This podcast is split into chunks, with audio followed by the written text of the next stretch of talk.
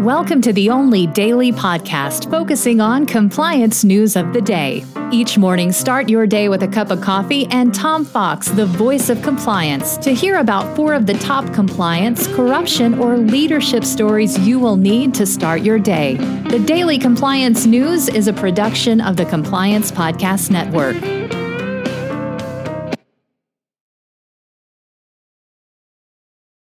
June 12, 2021, the Coming Undone edition.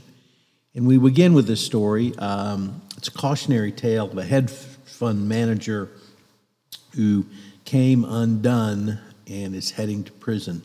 Uh, and it involves uh, Dan Kamensky, who broke bankruptcy laws when, on a recorded phone call, he pleaded with a banker in a bankruptcy proceeding not to take action which benefited the creditors, uh, of which Kamensky was on the creditors committee.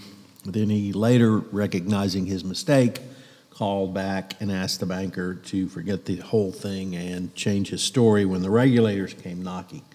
Uh, he's now going to jail for six months. But it's really a story about how Kamensky came undone during the pandemic uh, locked in his basement, never getting out. Uh, he had a support group which helped him prior to that time, but he did not have access to that, at least live, during the pandemic. So, a very cautionary tale. Hopefully, uh, it's not something that we'll have to deal with as, as much going forward, but it really speaks to the pressures of work and how taking care of yourself continues to be an important part of a daily regime.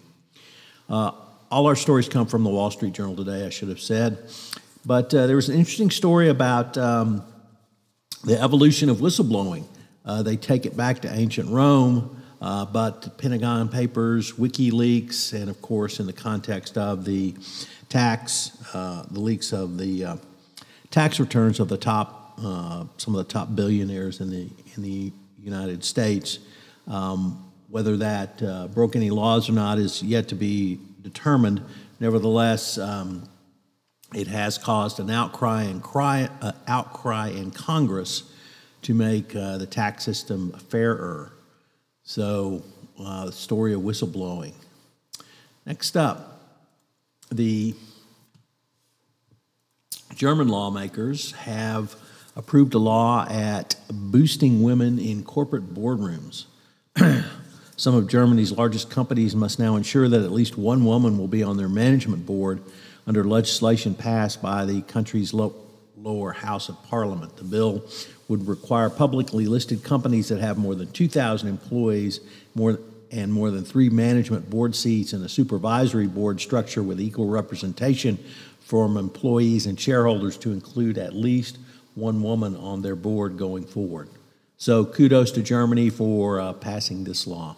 And our final story is about the hedge fund manager who took on Exxon and won.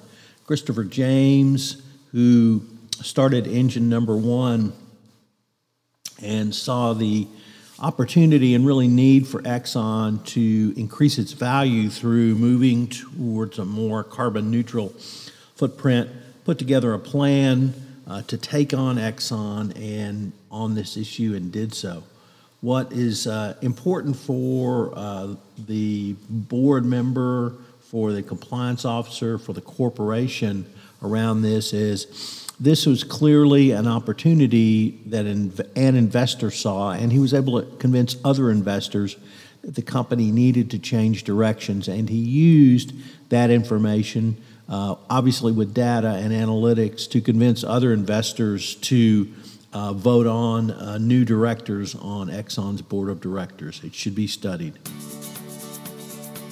The Daily Compliance News is a production of the Compliance Podcast Network and a proud member of C Suite Radio. Thanks so much for listening. I hope you'll join me again tomorrow.